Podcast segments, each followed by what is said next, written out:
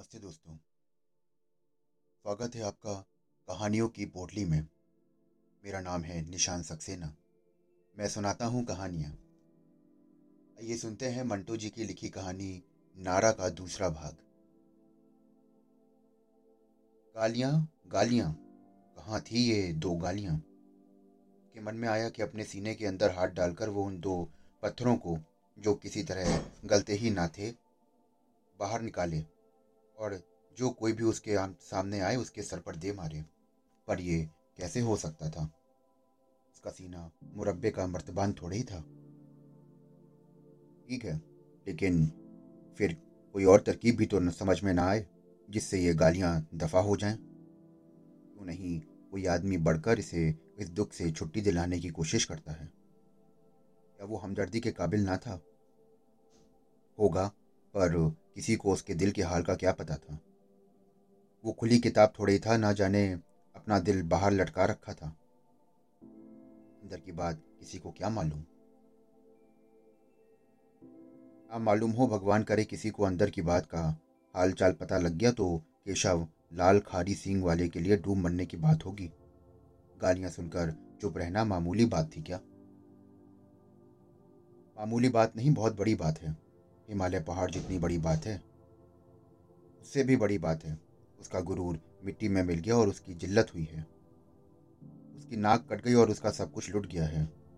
चलो भाई, छुट्टी हुई। अब तो ये गालियां उसका पीछा छोड़ दें। वो कमीना था, जलील था, नीच था, गंदगी साफ करने वाला था। उसको गालियां मिलनी चाहिए थी। नहीं नहीं, इसी की क्या मजाल थी कि उसे गालियां दे और फिर बिना कसूर के वो कच्चा ना चबा जाता। यार हटाओ ये सब कहने की बातें हैं। तुमने तो सेठ से यूं गालियां सुनी जैसे मीठी मीठी बोलियां थीं। मीठी मीठी बोलियां थीं, बड़े मज़ेदार घूंट थे। चलो यही सही, अब तो मेरा पीछा छोड़ दो, वरना सच कहता हूँ पागल हो जाऊँगा। ये लोग जो बड़े आराम से इधर उधर चल फिर रहे हैं, मैं उनमें से हर एक का सर फोड़ दूंगा। भगवान की कसम, मुझ में अब ज़्यादा ताब नहीं रही है। मैं ज़रूर पागल कुत्ते की तरह सबको काटना शुरू कर दूंगा। लोग मुझे पागल खाने में बंद कर देंगे और मैं दीवारों के साथ अपना सर टकरा कर मर जाऊंगा। सच कहता हूँ मर जाऊंगा। मेरी राधा विधवा और मेरे बच्चे यतीम हो जाएंगे। ये सब इसलिए होगा कि मैंने सेठ से दो गालियाँ सुनी और चुप रह गया। मेरे मुँह पर ताला लगा हुआ था। मैं लूला लंगड़ा अपंग था। भगवान करे मेरी टांगें उस मोटर के नीचे आकर टूट जाएं, मैं मर जाऊं ताकि ये बकबक तो खत्म हो। छी, कोई ठिकाना है इस दुख का? कपड़े फाड़ कर नाचना शुरू कर दूं, उस ट्राम के नीचे सर दे दूं और जोर जोर से चिल्लाना शुरू कर दूं। क्या करूं क्या ना करूं, ये सोचते हुए उसे एकाएक ख्याल आया कि बाजार के बीच खड़ा हो जाए और सब ट्रैफिक को रोक कर जो उसके मुंह में आए बकता चला जाए, यहाँ तक कि उसका सीना सारे का सारा खाली हो जाए। या फिर उसके मन में आया कि खड़े खड़े यहीं चिल्लाना शुरू कर दूं, मुझे बचाओ मुझे बचाओ। में एक आग बुझाने वाला इंजन सड़क पर टन टन करता आया और उधर उस मोड़ में गुम हो गया। उसे देखकर वो ऊंची आवाज में कहने ही वाला था कि ठहरो, मेरी आग बुझाते जाओ, पर ना जाने क्यों वो रुक गया। अचानक उसने अपना कदम तेज कर दिया। उसने ऐसा महसूस हुआ कि जैसे उसने उसकी सांस रुकने लगी है और अगर वो तेज ना चलेगा तो मुमकिन है कि वो फट जाए। लेकिन जैसे ही उसकी रफ्तार बढ़ी, उसका दिमाग आग का एक चक्कर सा बन गया। चक्कर के सारे पुराने और नए ख्याल एक हार की तरह गूंथ गए। दो महीने का किराया, पत्थर की बिल्डिंग में उसका दरख्वास्त लेकर जाना, सात मंजिलों की एक सौ बारह सीढ़ियाँ, सेठ की भद्दी आवाज़, उसके गंजे सर पर मुस्कुराता हुआ बिजली का लैंप और वो मोटी गाली। और वहीं दूसरी तरफ उसकी खामोशी। यहाँ पहुँचकर आग के उस चक्कर से तर तर गालियाँ सी निकलनी शुरू हो जाती। उसे ऐसा महसूस होता कि उसका सीना छलनी हो गया है। उसने अपने कदम और तेज किए और आग का ये चक्कर इतनी तेजी से घुमाना शुरू किया कि शोलों का एक बहुत बड़ा गेंद बन गई, तो उसके आगे आगे ज़मीन पर उछलने कूदने लगी। वो अब दौड़ने लगा, लेकिन फौरन ही ख्यालों ये भीड़ भाड़ में एक ख्याल आवाज ऊंची कर दिया। क्यों भाग रहे हो? किससे भाग रहे हो? तुम बुज़दिल हो? उसके कदम धीरे धीरे उठने लगे और फिर ब्रेक सी लग गई।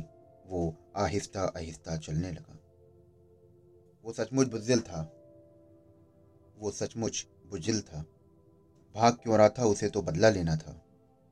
बदला, ये सोचते हुए उसे अपनी जीभ पर लहू का नमकीन स्वाद महसूस हुआ और उसके बदन में एक झुरझुरी सी पैदा हो गई।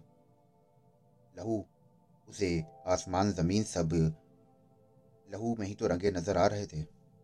लहू, उस समय उसमें इतनी शक्ति थी कि पत्थर की रगों में से भी वो लहू निचोड़ सकता था। उसकी आंखों में लाल डेरे डोरे उभर आए, मुट्ठियां भिज गईं और कदमों में मजबूती आ गई।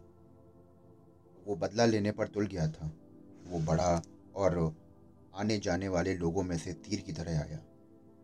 उसने अपना रास्ता बनाया और वो आगे चुपचाप बढ़ता रहा। जिस तरह तेज चलने वाली रेलगाड़ी छोटे छोटे स्टेशनों पर छोड़ जाया करती है, उसी तरह से वो बिजली के खंभे, दुकानों और लंबे बाजारों को अपने पीछे छोड़ता आगे बढ़ा था। आगे, बहुत आगे। रास्ते में एक सिनेमा का रंगीन बिल्डिंग आई। उसने उसकी तरफ आंख उठाकर भी ना देखा और उसके पास से बेपरवाह हवा की तरह आगे बढ़ गया। बढ़ता ही गया। भीतर ही भीतर उसने अपने हर जर्रे पर एक बम बना लिया ताकि वक्त पर काम आए।